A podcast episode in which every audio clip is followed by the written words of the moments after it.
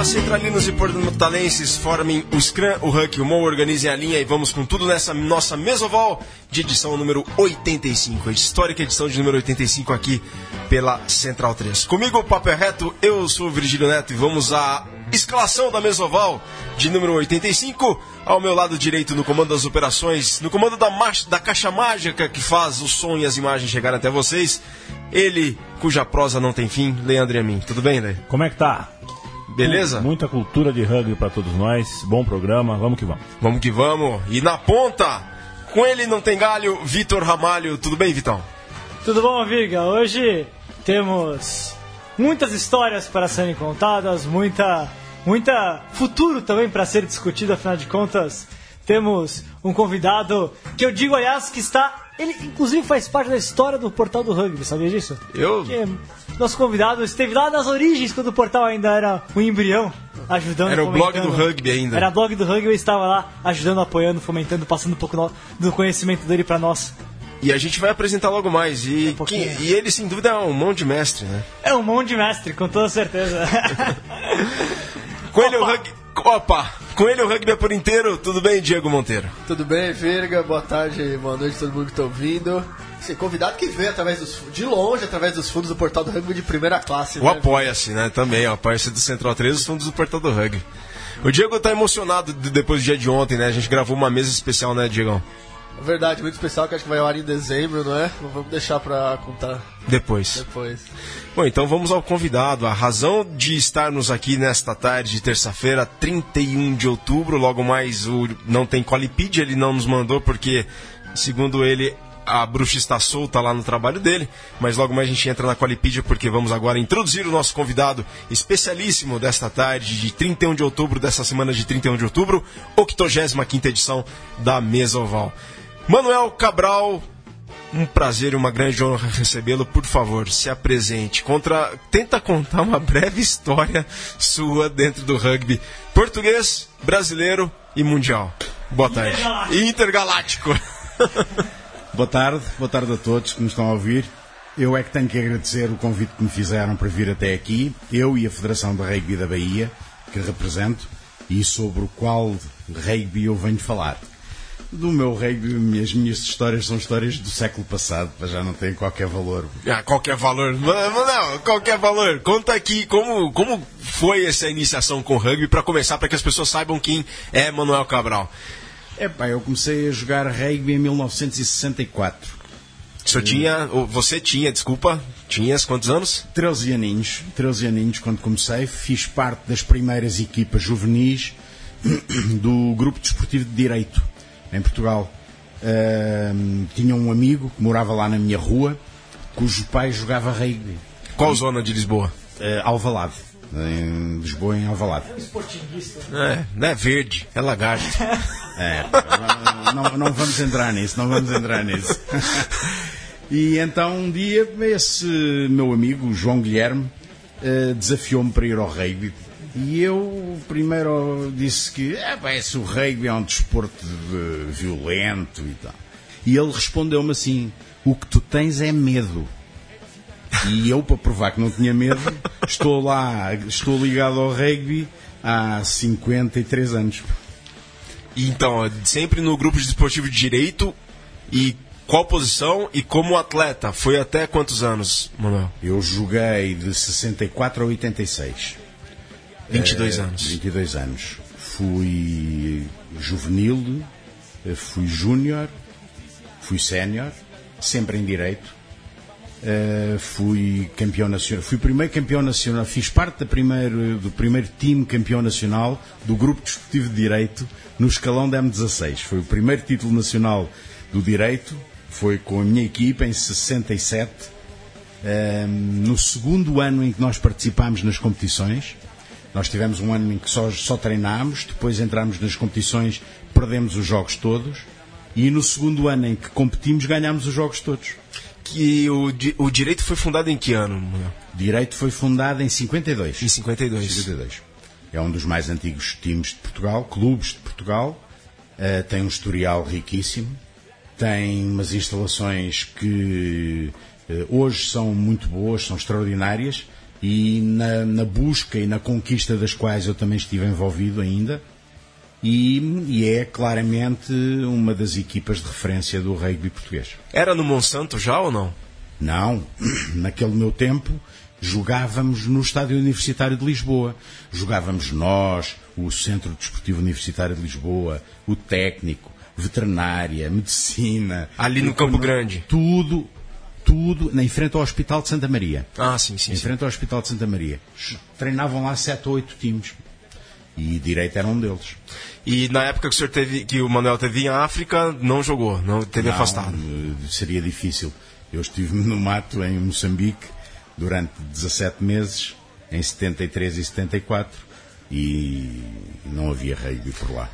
Bom, e a carreira pós-atleta como dirigente desportivo? Começou como? Como chegou na sua vida? Várias, boas servas. Vamos resumir isso. É isso. Vamos resumir isso da seguinte forma. Eu sou um ex-jogador, um ex-árbitro e um ex-dirigente de rugby.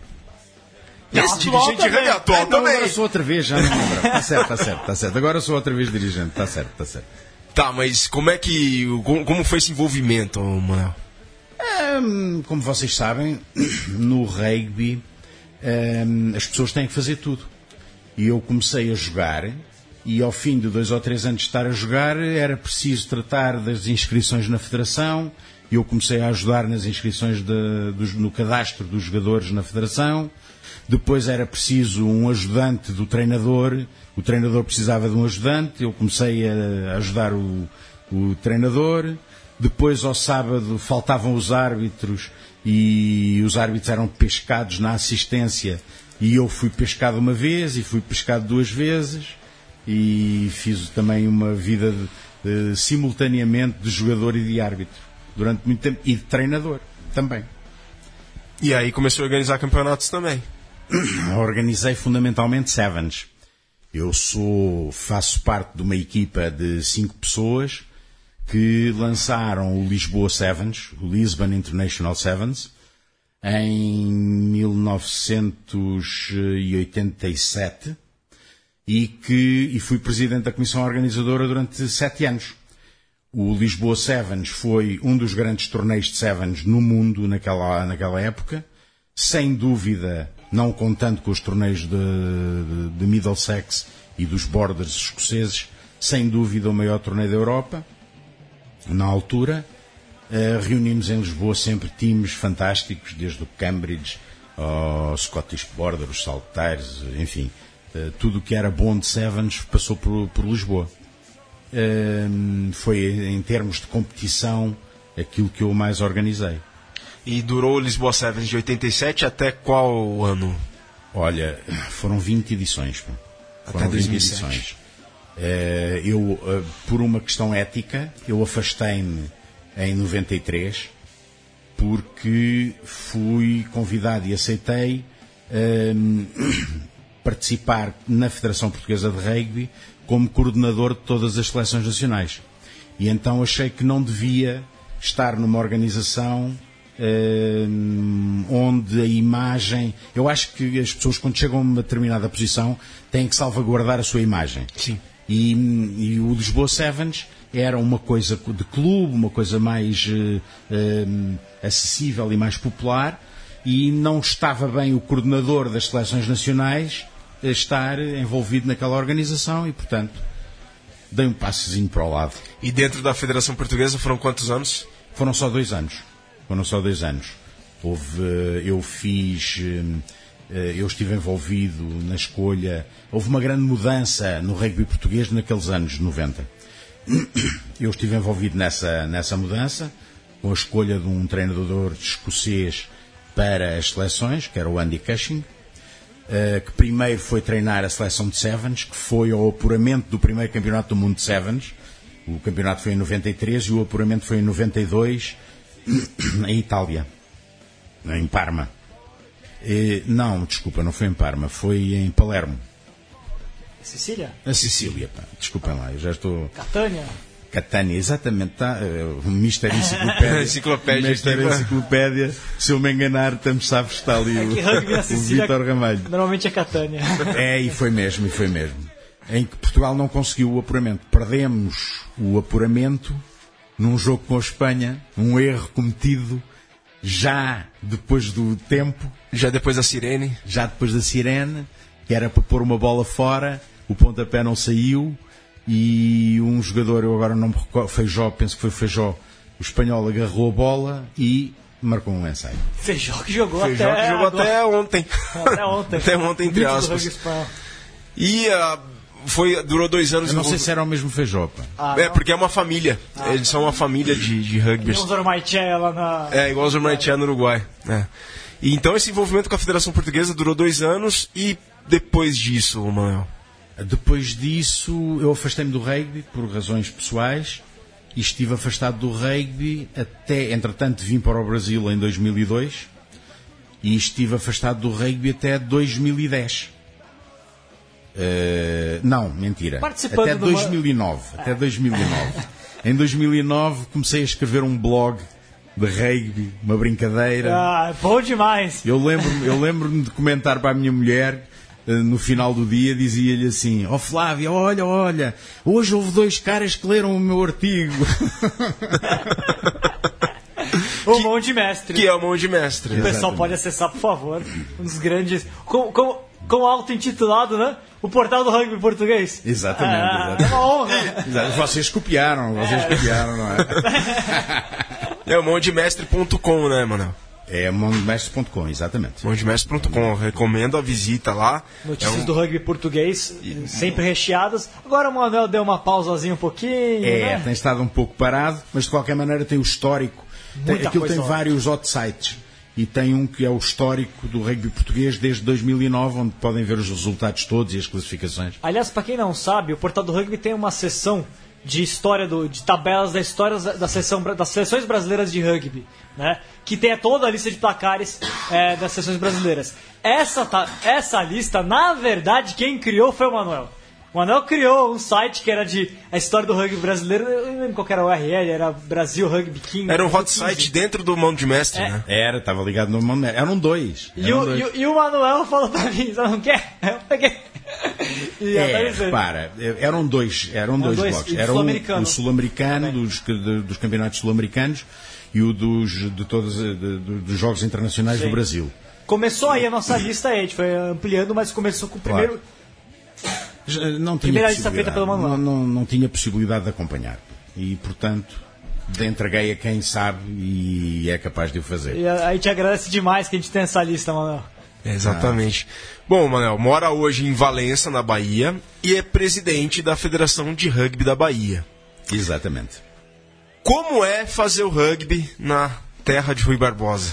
É muito complicado. Antes de mais nada, Manuel... Cabral, Cabral. É, é lógico, tá lógico, tá, tá, no mais, nome. tá no nome, tá ali, é o legado, é o tá e histórico. Demais. E lá perto do Monte Pascoal tem, é lá, um, tem lá um núcleo de rugby que são os Torucos de Porto Seguro. Ah, ah, é. Então, olha, é muito complicado, Virgílio, é muito complicado porque a Bahia, eu acho que as pessoas no resto do Brasil não têm bem a noção da dimensão da Bahia.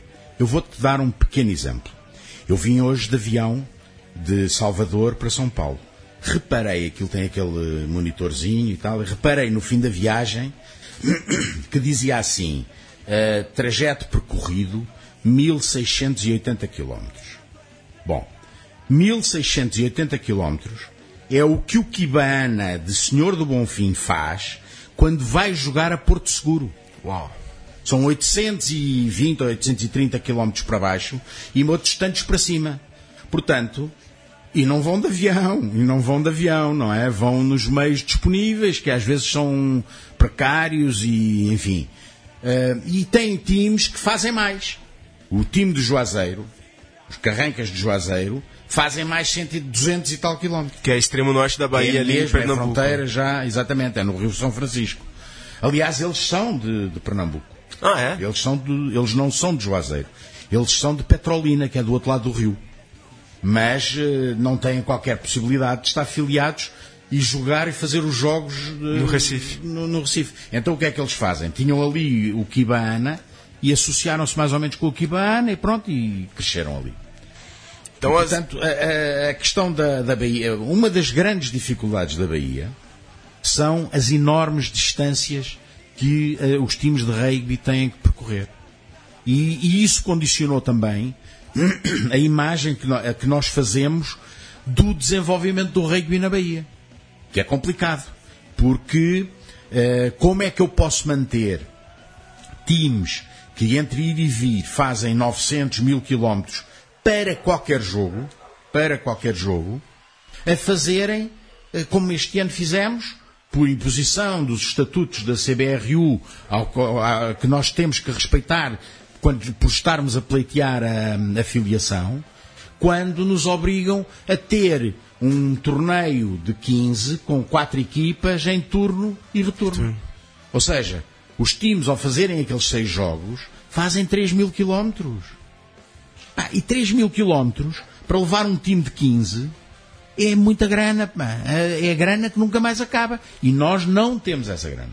Os times da Bahia não têm essa grana e têm, na verdade, essa dificuldade.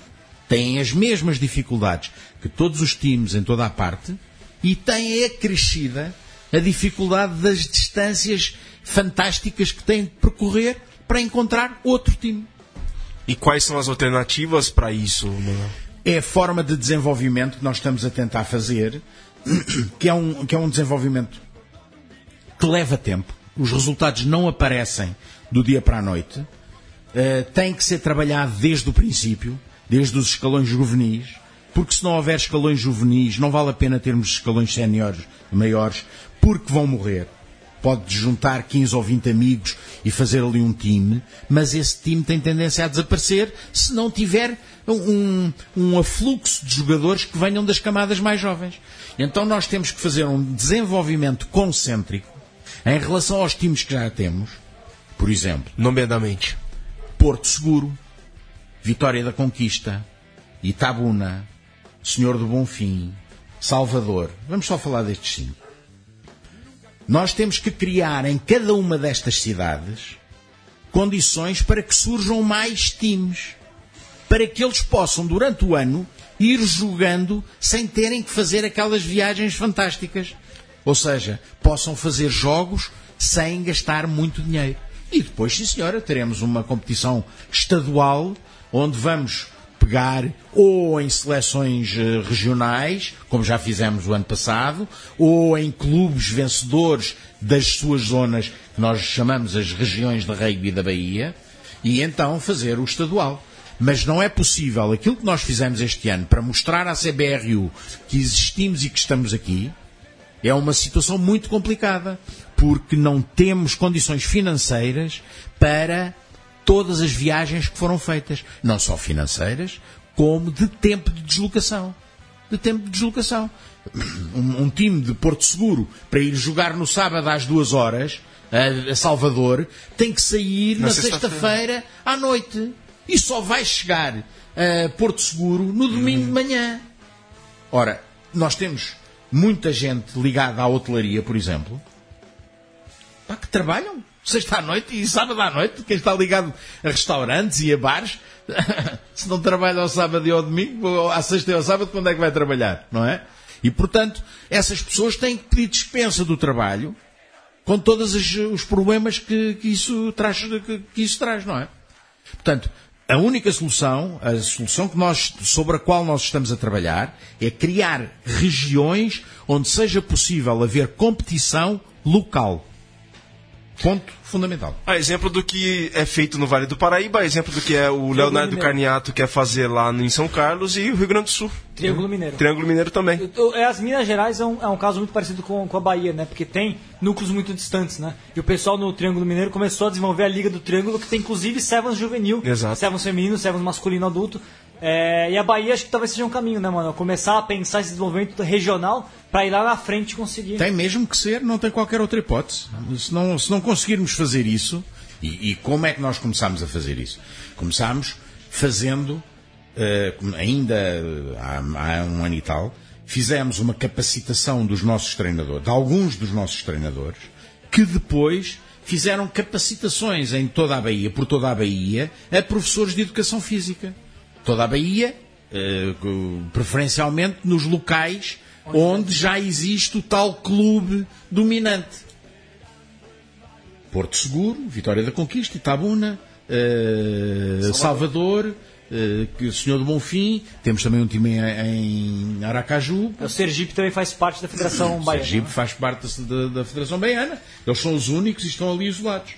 Aliás, essa região, quem for ao mapa ver, entre Aracaju e Senhor do Bonfim, verá que eles estão todos mais ou menos numa linha, e nós estamos a trabalhar seriamente nessa zona que chamamos, a que chamamos semiárido, a região de rugby, a região de rugby do semiárido, nós chamamos de região Sim. de rugby do semiárido, onde nasceram já duas cidades, uma cidade e um distrito, que têm neste momento um trabalho fantástico feito nas, nas camadas juvenis, que é a cidade de Adustina e o distrito de Caxias. Nós temos neste momento mais de seiscentos garotos e garotas a jogarem com regularidade, com regularidade, rugby em Adustina e em Caxias. E mais, eles começaram com o rugby tag, e eu estive algum tempo profissionalmente em Adustina, acompanhei, e a certa altura eu tive que dizer ao Adanilcio, o meu grande amigo Adanilcio Rodrigues, que é o nosso diretor de desenvolvimento, eu tive que lhe dizer: Adanilcio, estes garotos precisam de contacto. Estes garotos, eles jogavam o, o tag, faziam o tag, mas sabes como é, que, quem, quem conhece, temos aqui muita gente que nos está a ouvir, todos os que nos estão a ouvir conhecem o rugby, quando o cara vai jogar tag e mete o ombro para, e muda de velocidade na altura em que, em que vai tirar o tag ao outro cara, o que é que ele está a pedir? Ele quer é ir ali uma, um tackle, não é?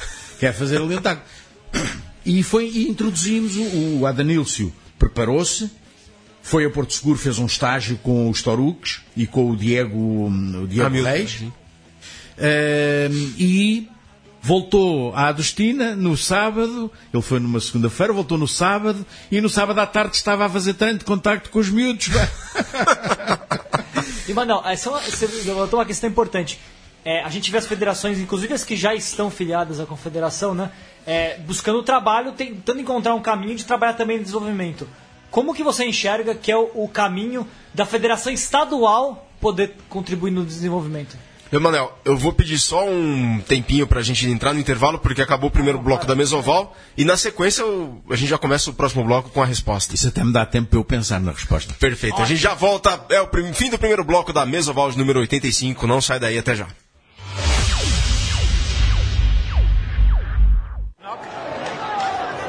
So it's there for Portugal and Leal.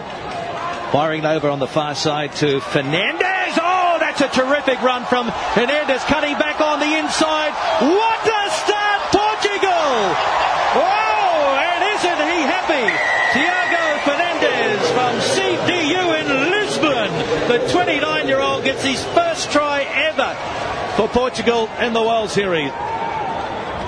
That's out of the top draw. It's a straight one-on-one here. Comes to the defender, says, get out of my way. Cusack didn't stay with him. Steps the sweeper and then just put on the afterburners, Mel. That's just speed there, because three Aussies chasing. They didn't get near him. And I loved it how he held the ball out on Cusack. Did a bit of the body shift, stop and start, and ran on the outside. That was beautiful. Direto e reto, de volta com a Mesoval número oitenta e cinco neste segundo bloco. Lembrando a todos que hoje, né, segundo a Colipídia, trinta e um de outubro, quinhentos anos da Reforma Protestante. Hoje, trinta e um de outubro, dois anos da final da Copa do Mundo de dois mil e quinze, na vitória dos All Blacks sobre os Wallabies, que título que deu tricampeonato aos All Blacks. Também, nessa semana, trinta de outubro, ontem, o B H Rugby completou catorze anos de existência.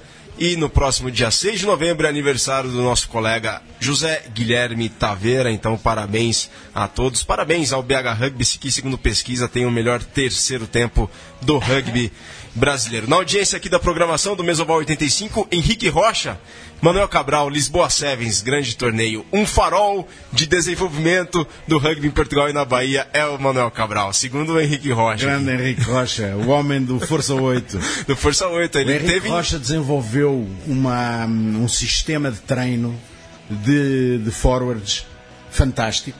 Ele esteve na Bahia este ano. Uh, todos os que participaram das sessões de treino com ele ficaram encantados e nós esperamos, Henrique, que estejas cá para o ano outra vez. Oh, na audiência aqui também está o Rodolfo Matos, saudações, saudações Manuel desde Aracaju. Will Toils, de, de fato o Cabral tem razão no que diz, a exemplo em Borés Rugby Clube, cada atleta gasta em média noventa reais por mês em cada viagem de jogo. Este ano, a partir de abril, os, todos os jogadores viajaram todos os meses desde abril e os jogos vão até dezembro. Fazendo as contas, nossos jogadores gastam em torno de novecentos reais por ano para pagar suas viagens, sem contar alimentação e inscrição nos jogos. Marcelo Sila, lá de Salvador, abraços a todos, muito legal essa iniciativa de difusão do rugby Brasil afora. Estive na etapa de Salvador do Rugby Sevens, com jogos durante todo o sábado. Semanas atrás foi esse, foi esse, foi, foi a etapa de Sevens de Salvador. Depois ele coloca uma pergunta, mas antes vamos à pergunta do Vitor Ramalho, que encerrou o primeiro bloco. Vitor, quer resumir, repetir a pergunta do seu Manuel? É isso mesmo, é como que a gente pode pensar o desenvolvimento, as ações de desenvolvimento que a C B R U faz, né, de, de levar rugby para a escola, etcétera. Como que as federações estaduais podem operar nesse sentido? Eu, eu, eu queria complementar... Ah, não, pode falar. Eu queria complementar essa pergunta, já que você também viveu muito. É, tem muita...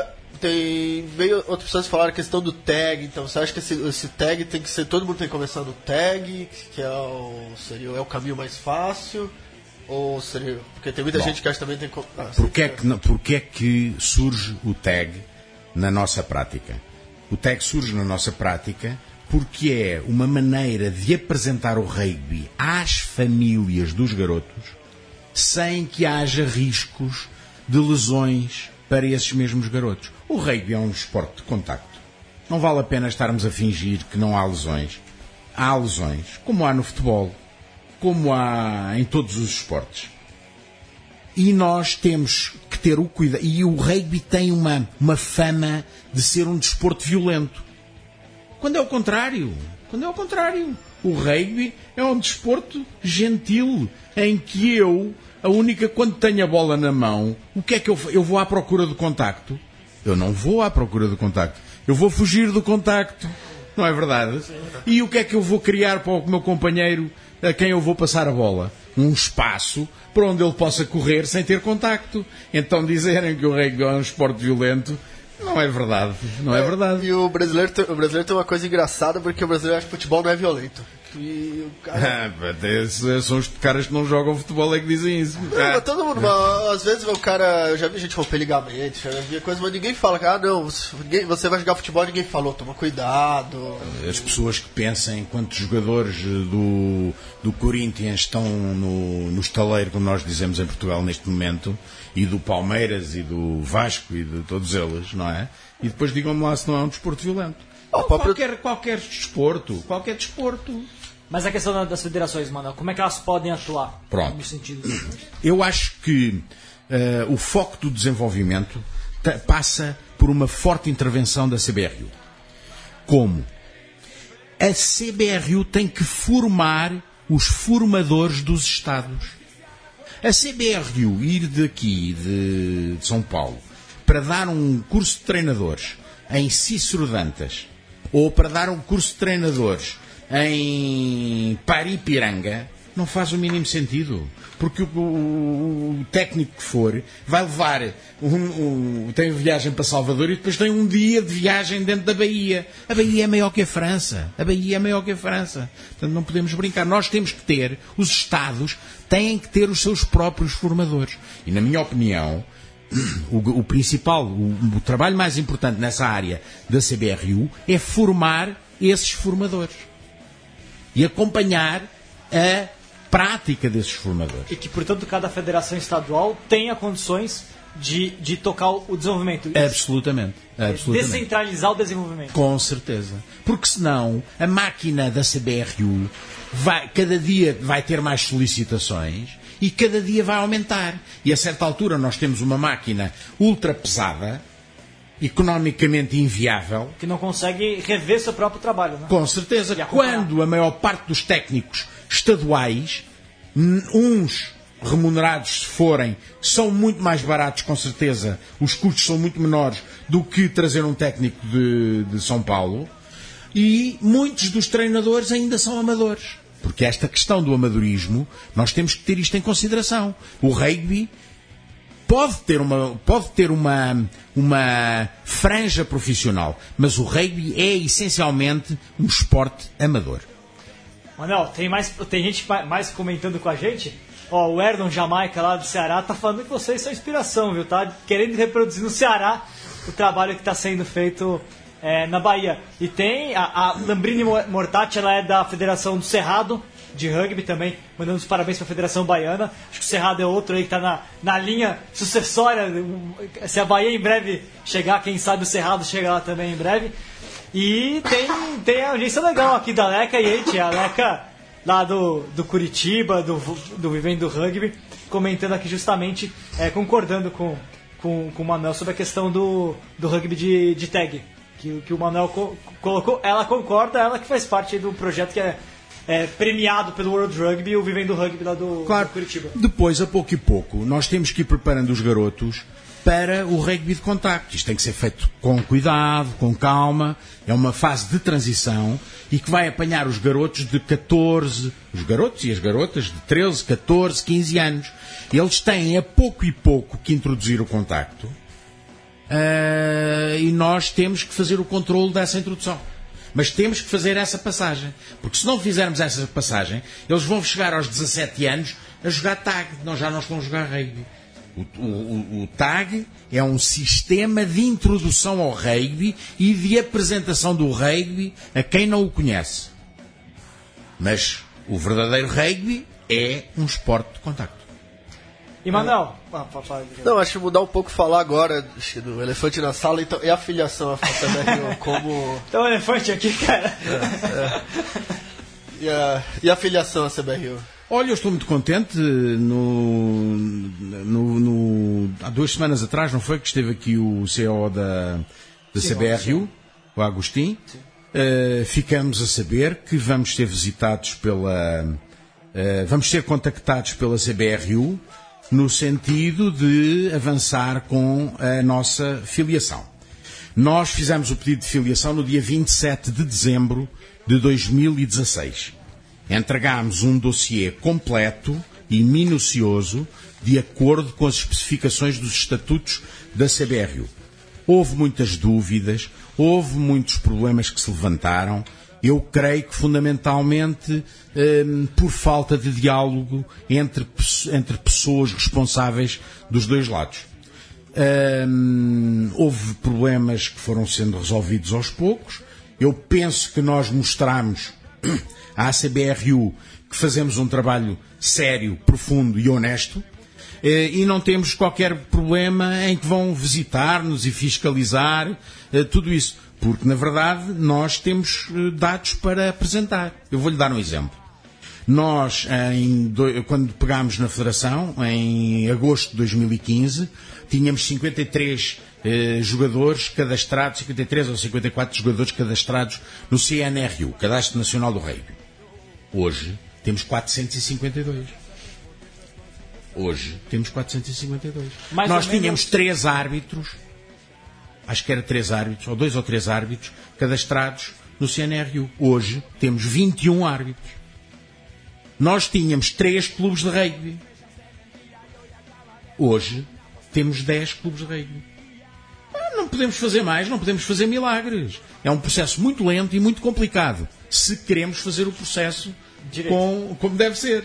E mais ou menos, como é que está a situação de cada categoria na Bahia hoje? Adulto masculino, juvenil e feminino? Bom, nós estamos eh, há um ano e tal a tentar Uh, avançar para os escalões jovens, para o M dezanove e para o M dezasseis, tanto masculino como feminino. Uh, neste momento nós temos quatro times uh, capazes de jogar em rugby no M dezasseis, não ainda no M dezoito. Porque... Sevens. Sevens, Sevens. Que são, uh, dois time, uh, são três times entre a Adustina e Caxias, tanto masculino como feminino, e um time eh, masculino em Senhor do Bonfim. Portanto, esse é um ponto fundamental. Se nós não conseguirmos criar escalões juvenis de M dezasseis primeiro e depois que eles evoluam para o M dezoito ou do M dezanove, não vale a pena estarmos a pensar que vamos ter rugby, porque não vamos. Não vamos, é ilusão. As pessoas que julgam que ter um time de maiores, um time de sénior, que é a criação do rugby, estão completamente enganados. Podem ter a certeza do que eu lhes estou a dizer. E já dá umas palestras pelos times de São Paulo, então. É verdade. Ó, atenção maior para discursar pelo Brasil inteiro, cara. Não, mas repare, repare, eu não estou a dizer que os clubes têm todos que ter times juvenis. O que tem que existir, tem que existir escolas em cada região que sirvam os times juvenis. O que o seu Michel falava ontem, né, Diego? Ah, o que o seu Michel falava a mesma coisa ontem. O rugby escolar. O rugby escolar alimentando o clube. O rugby escolar, que não pode ser de uma forma... Eh, não pode ser atirado de uma forma, de uma forma massiva. Não podemos chegar, por exemplo, na Bahia e dizer assim... Vamos fazer aqui um protocolo com, com a Secretaria de Educação da Bahia e vamos pôr o rugby em todas as escolas da Bahia. Nem pensar nisso, não é nada disso que interessa. O que interessa é nós sabermos onde é que pode o crescimento do rugby ser sustentado. E onde é que ele pode ser sustentado? Onde já temos prática de rugby. Onde já e tem en... clubes. Onde já tem clubes. E então aí sim, aí nós temos que criar nas escolas, capacitar os professores... E pôr os garotos a jogarem primeiro o tag, depois introduzindo o contacto e tal. Para quando eles, depois de introduzirem o contacto e de jogarem M dezasseis em clubes eh, apropriados, eh, clubes de desenvolvimento, possam passar para os clubes competitivos quando chegam aos dezoito, dezanove anos. Porque se não houver este fluxo de jogadores, pá, tirem o cavalinho da chuva porque não vamos a lado nenhum. Pá. O... Que é um fato interessante você pensar, porque São Paulo teve, acho que quase uns dez, quinze escolas tendo rugby nos anos oitenta. E se você perguntar para muitos veteranos, a maioria dos veteranos hoje cuidando do rugby foi apresentado justamente pelas escolas, pelo Pasteur, pelo Rio Branco, exato. São Luís, etcétera. São Luís. Santa Cruz. E, e o que hoje tem em São Paulo, na verdade, são os C E L S, né, que a U R R A atende, que os C E L S começaram a ter, a ter o rugby. Né? Exatamente. Eu acho que esse tipo de organizações pode ter um papel fundamental no desenvolvimento do rugby. Agora... Também acho que devem fazer esse, ter a sua atuação uh, feita de acordo e em parceria com aquelas entidades que dirigem o rugby nas regiões. No caso, as federações estaduais. Nós tivemos um caso, uma situação dessas na Bahia, que, enfim, não foi muito bem sucedida. Penso eu que não foi muito bem sucedida. E eu penso que houve aqui uma falta de diálogo entre as partes. Porque nós precisamos, o rugby precisa da intervenção desse tipo de, de, de entidades. E essas entidades uh, não têm qualquer prejuízo em fazer o seu trabalho articulado com a Federação. Me interessa a mim, me interessa a mim, por exemplo, se uma, se uma entidade dessas for fazer a sua, a sua, a sua ação, desenvolver a sua ação em Luís Eduardo. Não me interessa absolutamente para nada. Não me interessa absolutamente para nada. Agora, se ela for fazer esse trabalho em Porto Seguro, em Vitória da Conquista, em Itabuna, em Salvador, em Senhor do Bonfim, ah, eu aí quero, eu aí quero. Uma adulta que vai absorver. Exatamente, o trabalho que eles vão fazer não se vai perder. Sim, tem uma sequência. Exatamente. Oh, Manuel, tem uma pergunta aqui do Marcelo Estrodicila, ele fala, ó, Cabral, em São, em São Carlos, por exemplo, o rugby de São Carlos começou dentro das universidades da cidade, o Viscar e U S P. E hoje a cidade tem um único time, São Carlos Rugby Clube, né? É, sabendo que a U F B A, a Federal da Bahia, também tem um time de rugby, como funciona esse tipo de parceria e desenvolvimento para o rugby de Salvador e de toda a Bahia e de outros estados da, do Nordeste? Ele está per- perguntando essa relação que, do, do crescimento junto com as universidades, né? É um outro, um outro lado da moeda, né? Uh, vamos lá ver. Uh, as universidades foram, durante muitos anos, o berço natural do desenvolvimento do rugby por todo o mundo. Uh, portanto, nós não podemos, de forma alguma, deixar as universidades de lado. Agora... Não é aos dezoito anos, quando o rapaz ou a menina chega à faculdade, que eles podem começar a jogar rugby com a esperança de virem a ser jogadores de nível. Não é, pá. As pessoas não pensar nisso. Escusam de pensar nisso. Ou começam a jogar, ou começam a jogar quando têm doze, treze, catorze anos, ou não adquirem as skills necessárias à prática do rugby de alta competição. Aí vai ficar fazendo, criando site de rugby, escrevendo na internet, né? É o que sobra, né, quando começa com dezoito. Mas há uns que, há uns que se desenvolvem e se tornam ah, uh, referência. Oh, referência. Parece que apresenta o programa também, né, Virgílio? Fala, Diego. Fale por você, foi campeão pode ser da Série A e da Série B ah, já. Galera, o papo tá muito bacana, mas a gente chegou no final do segundo bloco da nossa, da nossa mesoval de número oitenta e cinco, então a gente vai para um rapidíssimo intervalo. Não saia daí que tem mais Manuel Cabral no terceiro e derradeiro tempo da nossa mesoval oitenta e cinco. Não saia daí, a gente já volta. Mitchell, give it away. Ben Smith. Barrett is chasing. He's got Pocock for speed. This is Bowden Barrett, control this, and the cup is his. It's New Zealand, and it's history, confirmed, back-to-back World Cups.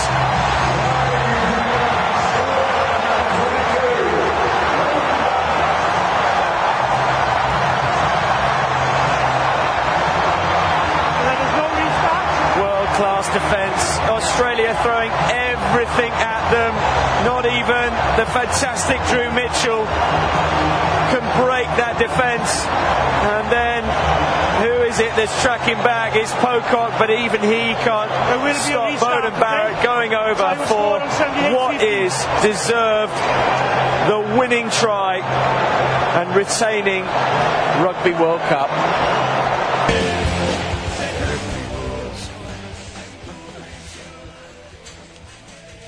De volta com a mesoval, terceiro tempo da nossa mesoval de número oitenta e cinco, com Manuel Cabral, decano do rugby mundial. Manuel, a gente conversava aqui no rápido intervalo, que foi, inclusive, o intervalo, o segundo intervalo foi um try do Bowden Barrett na final da Copa do Mundo de dois mil e quinze, que hoje se completam dois anos, né? Foi em trinta e um de outubro de dois mil e quinze. O try do, vocês ouviram a narração do Canal nove da Austrália do try do Bowden Barrett. Bom, a Federação de Rugby da Bahia está constituída, está formada, mas ainda não está afiliada à Confederação Brasileira de Rugby. São Manuel, o que, que falta para afiliar? Olha, da nossa parte, falta apenas que a, a C B R U verifique e comprove a seriedade com que nós trabalhamos. O Agostinho Danzas fez aqui uma referência em que era normal uh, exagerarem-se os números. Nós estamos completamente à vontade. Podem mandar os inspectores que quiserem, porque se nós apresentamos algum, algum erro nos números é por defeito. Portanto, nós, tudo o que nós dizemos é exatamente a verdade. E, e essa verdade tem a ver com o trabalho que os clubes desenvolveram. Os clubes da Bahia fizeram um esforço tremendo este ano para conseguirem cumprir os objetivos estabelecidos nos estatutos da C B R U, que são extremamente hum, hum, restritivos em relação à admissão de novas filiadas, o que, na minha opinião, é um erro estratégico.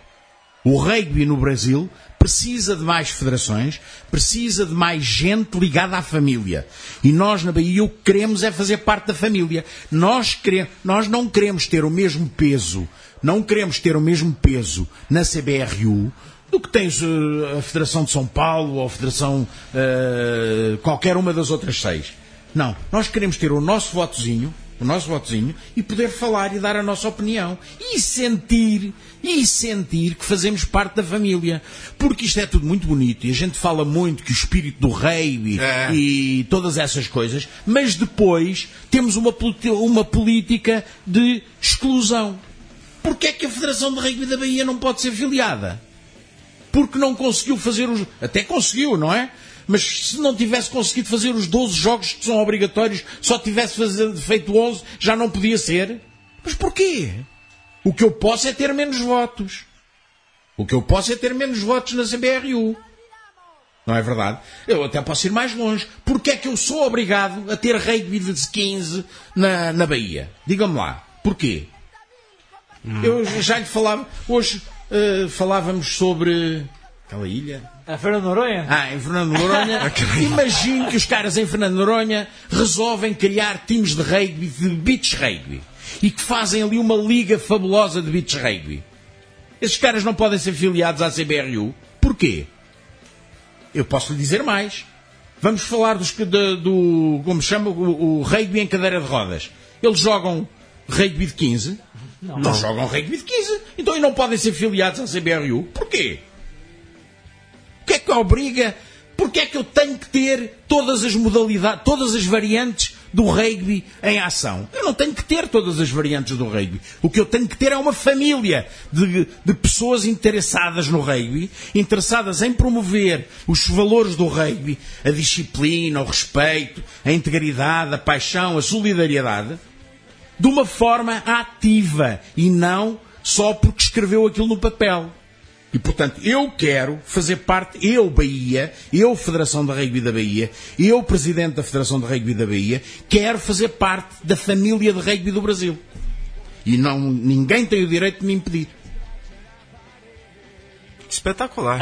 Aqui, ó, o, a, a Jane coloca aqui, a Jane Ribeiro, muito bom saber que, apesar de todas as dificuldades, incluso as longas distâncias, também tem rugby no estado dela. Ela que é da Bahia e é radicada em São Paulo, e ela acompanha o rugby em tudo que é canto, e a Jane é uma grande fã do rugby, e é bom saber que o rugby na Bahia está sendo bem tratado. Então, eu digo à Jane que nós terminámos esse, na semana passada, o circuito de Sevens da Bahia, que este ano teve apenas dois torneios, e vamos ter no dia dezoito de novembro, em Valença, o campeonato baiano de Sevens masculino e feminino, e está convidada para assistir e participar da nossa, da nossa festa. Um fim de semana todo, Manuel. É só o sábado, vai ser só o sábado, porque mais uma vez nós queríamos fazer em dois, dois dias, mas os, os clubes estão a pedir para não fazermos em dois dias, porque já não aguentam mais. É, Manuel, só, então já que você colocou essa questão, né, de, de, de como a gente, é, como que se deve fazer para trabalhar o rugby em cada estado, é, qual, qual que é a sua mensagem, na verdade, para outros estados que estão buscando... A, a Bahia ainda não se filiou, mas existe um processo em andamento, é, se tudo der certo, a gente espera que dê certo, é, qual que é o, a mensagem que você passaria para um outro estado que busca a, a filiação? É, tem que trabalhar, isto dá muito trabalho, não é? De preparar a filiação nos termos em que ela está, dá muito trabalho. Eu concordo com a maior parte das coisas que estão no estatuto, atenção, não entendam mal o que eu estou a dizer. Mas, por exemplo, eu vou-lhe dar aqui um exemplo, que é um exemplo, que é uma pedra de toque. A questão dos árbitros. É exigido pela C B R U que a federação que quer a filiação tenha quatro árbitros nível dois. Não especifica nível dois de quê? Nós, na Bahia, criámos uma, uma, uma escola de, de, de árbitros, fizemos formação aos nossos árbitros... Pulou de três para vinte e um. Pulou de três para vinte e um e criámos uma hierarquia dentro do rugby baiano. Agora, e temos árbitros de nível um, árbitros de nível dois e árbitros iniciados. Não posso é crer, não posso é crer que eu tenha os melhores árbitros do, do Brasil... Eu posso fazer uma pergunta. Quantos árbitros nível dois C B R U é que existem no Brasil? Precisaria fazer, só, fazer esse levantamento. É, precisa fazer esse levantamento. É, e eu também. E, eu, e depois eu tenho que perguntar assim. E as seis filiadas sempre tiveram os quatro árbitros nível dois? Eu, é uma pergunta, eu não sei. Gostava que me dissessem. Agora, eu preciso da C B R U e de estar na C B R U também para desenvolver os meus árbitros. Então eu vou fazer o trabalho sem ser filiado. Parece que a C B R U é assim uma coisa que está lá em cima e que nós pedimos o favor de, de entrar. Não, não é bem assim. A C B R U pertence aos jogadores de rugby. A C B R U é uma entidade que pertence aos homens e às mulheres do rugby. E, portanto, tem que fazer um trabalho que permita que todos aqueles que gostam realmente de rugby se sintam e façam parte da família. Bom, Manuel, participou já desde sessenta e quatro, já viu tudo... praticamente na vida dentro do rugby. Claro, está conhecendo bastante coisa nova, uma outra realidade, Bahia. Ainda não viu o próximo campeonato do mundo, que parece que vai ser na África do Sul. É. É, o próximo é o Japão, o seguinte. O seguinte, ah, sim, o seguinte é claro, claro, claro. É. Mas também não viu do Japão. Bom, e o... viu todo o desenvolvimento do rugby português nos últimos anos, viu nascer uma geração que foi a da, da, do Mundial dois mil e sete, dos Lobos, E hoje, no Brasil, dentro do Rugby da Bahia, um trabalho espetacular. Até o Gilmar Pereira, parabéns, Cabral. A Clarice Couto, Cabral está de parabéns. Não foi nada formar, torna, não foi nada fácil tornar a Federação de Rugby da Bahia como está hoje. É Manuel Teles Lacerda, parabéns, presidente. O senhor nos representa. Humberto Laurentino também manda os cumprimentos. Manuel, o que hoje, dentro do rugby, te dá mais satisfação, que deixa o Manuel Cabral feliz? Diante de tudo, a organização de Lisbon Sevens, uma geração dos Lobos que foi mundialista, diante de tudo isso, o que, que, que deixa o Manuel Cabral feliz hoje dentro do rugby? É simples. Eu sinto que faço parte de uma família. Eu vou a Londres, e eu vou à Escócia, vou a um clube de rugby e sou recebido como fazendo parte da família. Ninguém me conhece.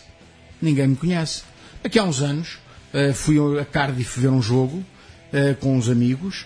Uh, depois do jogo quisemos entrar num bar, os bares todos de portas fechadas porque é tanta gente que eles fecham as portas, e nós batemos à porta e dissemos assim: é pá, nós somos do rugby de Portugal. O rugby de Portugal, entrem já para cá. Entende?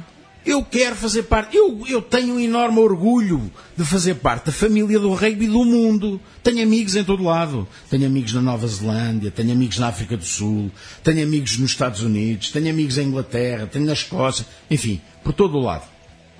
E todos eles, eu pego no telefone, se eu, se eu pegar no telefone e ligar para eles, sou atendido com uma enorme naturalidade e simplicidade.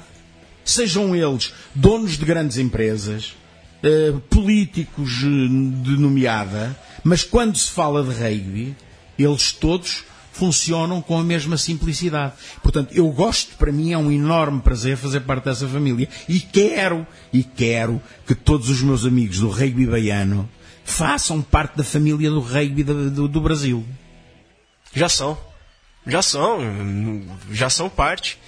Já são parte lá do, de toda a família do rugby do Brasil, sem dúvida alguma. Como o Manuel Cabral disse, a C B R U, o rugby do Brasil, pre- pertence aos atletas, a todos os apaixonados, torcedores do rugby brasileiro. As melhores palavras aqui colocadas.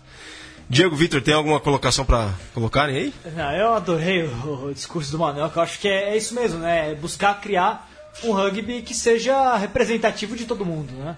É um processo longo, evidentemente, que não é da noite pro dia, né? E que a gente não pode simplesmente é, é, é, entrar, alargar de forma que não se sustente o crescimento. Mas se tem pessoas trabalhando para que isso aconteça, tem que acontecer. Que tem bom! Tem que haver os, os meios, né? E... É, é saber diferenciar entre o trabalho que é, é incipiente e que não vai chegar a lugar nenhum porque não tem uma estruturação, e o trabalho que tem uma estruturação. Eu acho que é mais ou menos isso que, que, que, que os estatutos que... que as regulamentações, as barreiras que são colocadas para a filiação deveriam pensar. Mas, de alguma maneira, elas não podem ser intransponíveis, né? Exatamente, exatamente. Bom, e ainda bem, e que bom que o Brasil teve a...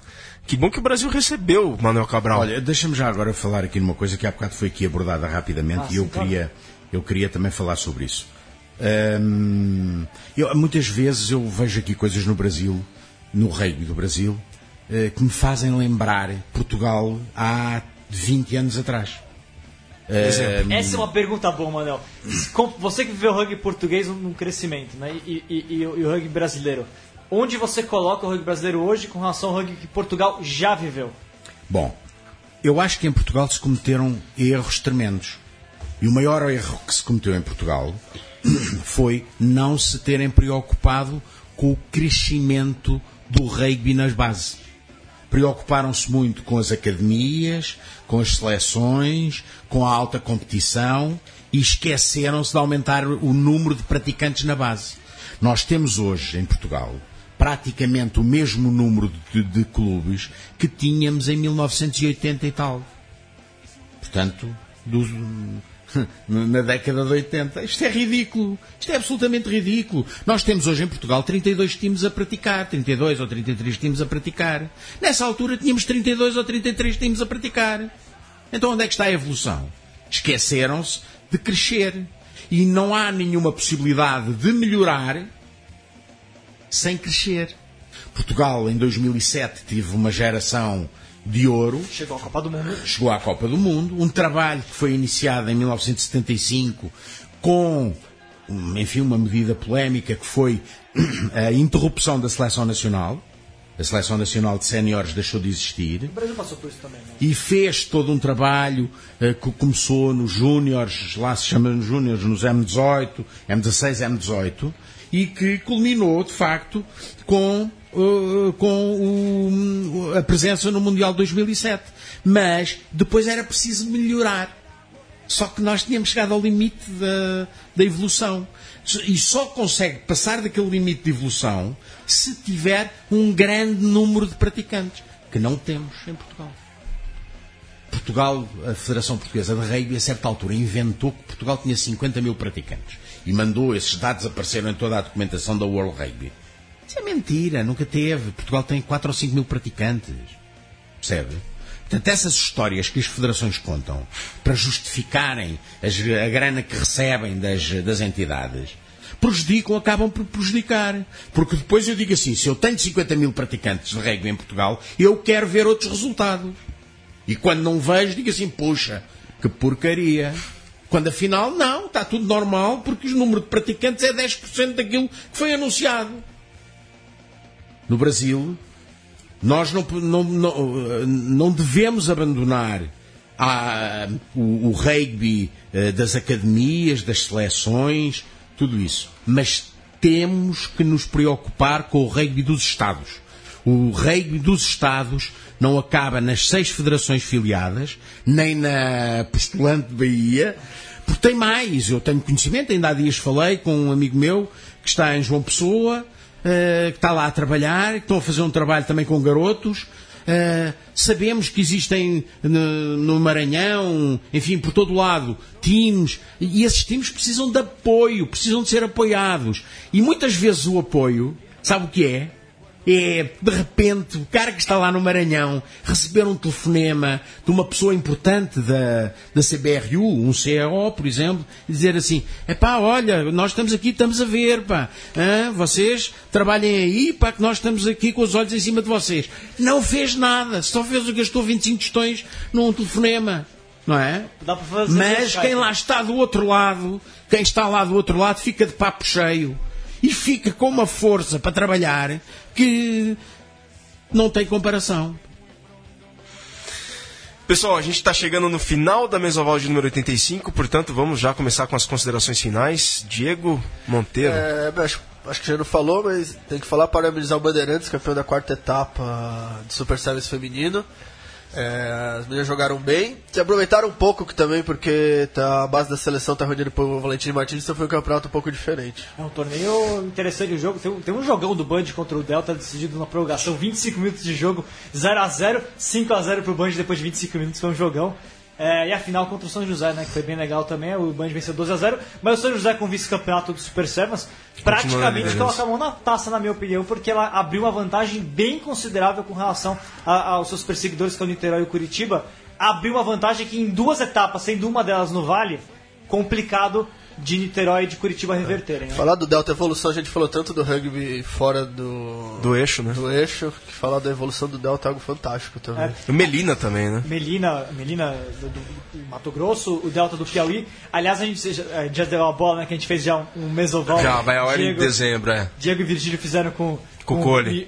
E, e o Cole com o Michel Leplu. Do, do Melina, é, lá do Mato Grosso. Com participação é, das atletas que tiveram quase. Eu fiz um vídeo também que está no Facebook do Portal com o, com o, o, o Carlos Marvel, o Marvel lá do, lá, lá do Delta, também é bem, bem legal, também faz um trabalho é, exaustivo de, de formiguinha, de conseguir construir o rugby lá no Piauí. Tem um videozinho com ele também que fica é, é legal o pessoal ver. E aquele recado, né, que o H P já falou para eu dar antes, né? O Manuel tá aqui porque o Manuel, o Manuel é um cara que tá, a, a, apoia o, a, as nossas ações do Portal do Rugby há muito, desde isso, desde dois mil e nove, né? E, e a gente conseguiu trazer o Manuel pra cá, o Manuel que já participava inclusive do programa o de Pátio Rádio Lusitano, do Estação Rugby Clube de Porto Alegre, da Rádio Estação Web. Inesquecível, Manuel Cabral. Ali o, senhor, o Manuel foi picado pelo, pelo mosquito do rádio. É, é verdade, é verdade.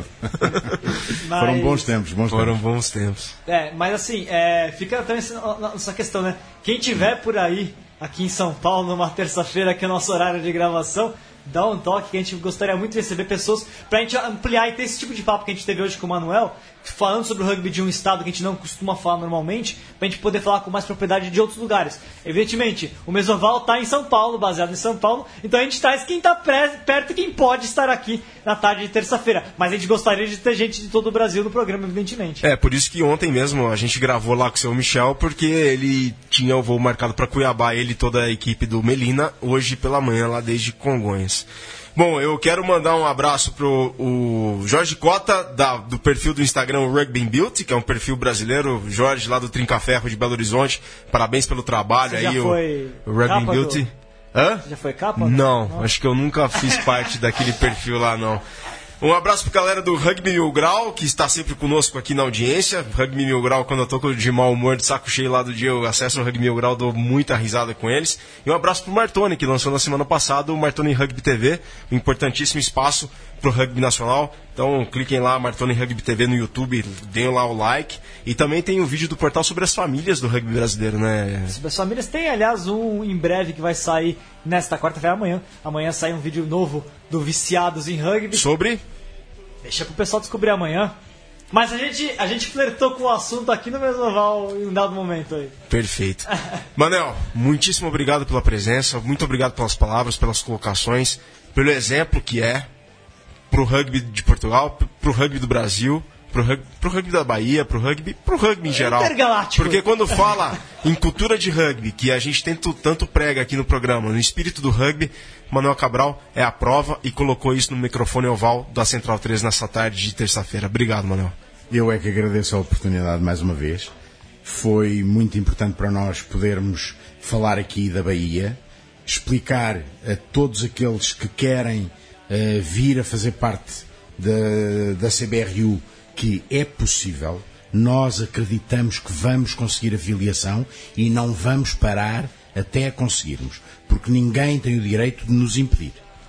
E, portanto, a Bahia vai lutar, vai, estamos a lutar praticamente há um ano por isso, vamos continuar a lutar e aconselhamos todos aqueles que querem f- fazer o mesmo, que o façam, porque vão com certeza ter resultados. E como amanhã é dia de Todos os Santos e é, ele vem da Bahia de Todos os Santos, Manuel Cabral, muito obrigado mais uma vez. Então galera, então semana que vem tem mais Mesoval aqui pela Central três. Saudações ovaladas e um grande abraço.